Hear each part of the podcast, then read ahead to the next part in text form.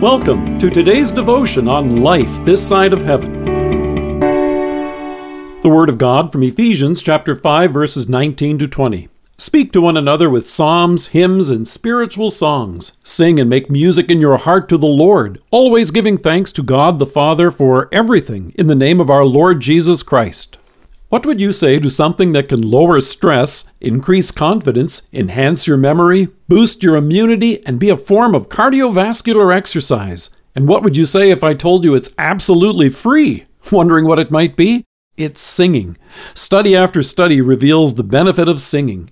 It's no surprise then to hear Paul's encouragement to sing. In fact, it's an exhortation heard throughout the Scriptures. But in this case, the apostle points out very specific benefits above and beyond those already mentioned. In Colossians, he points out how it brings the word of Christ to our ears, our tongue, and our hearts. He writes, "Let the word of Christ dwell in you richly, teaching and admonishing one another in all wisdom, singing psalms and hymns and spiritual songs with thankfulness in your hearts to God."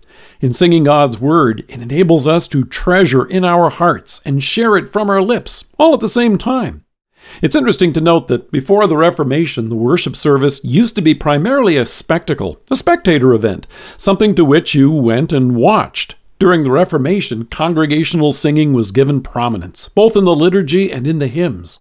Remarkably, and sadly, this seems to have reversed itself in recent years as congregations go back to worship that has become a concert with guest singers, visiting choirs, and performing praise bands, which are followed by a round of applause. But when the apostle extols singing, he's not talking to us as an audience, but all of us as actively engaged participants in the pews. And while the focus of pop music is the beat that gets you tapping your toes, the focus here, as Paul points out, are the words themselves, the lyrics which engage our minds and stir our hearts. The goal, as he notes, is to let the word of Christ dwell richly within us. In faith, you and I sing God's word to one another. If you notice, throughout the Old Testament, one of the great refrains in the Psalms is God's rescue of his people. As Paul points out, it became an ongoing means of teaching and admonishing one another in all wisdom. As well as teaching the faith, God's word and song gives us strength and encouragement.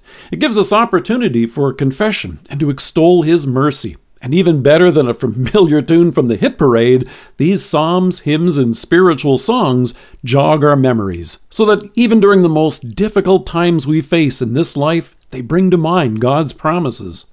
They often form the basis for prayer as they do in the Psalms. They become a means for us to praise God for all that he has done and continues to do for us right now, each day, as we sing and acknowledge his salvation in song. As tempting as it is in modern worship to sing words indicating how impressed we are with our love of God, it's even more amazing that God loves us. So psalms, hymns, and spiritual songs draw our focus to what he has done for us, and chiefly in the salvation we have in his Son, our Savior, whose life, death, and resurrection has brought us forgiveness, love, and eternal life with him. And what an amazing hit parade of music we have been given.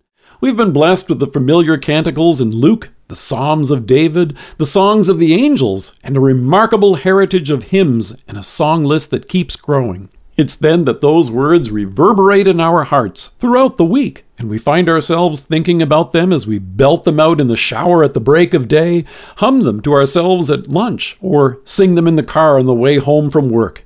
It's then we find ourselves, as the apostle notes, singing with thankfulness in our hearts to God. Let us pray.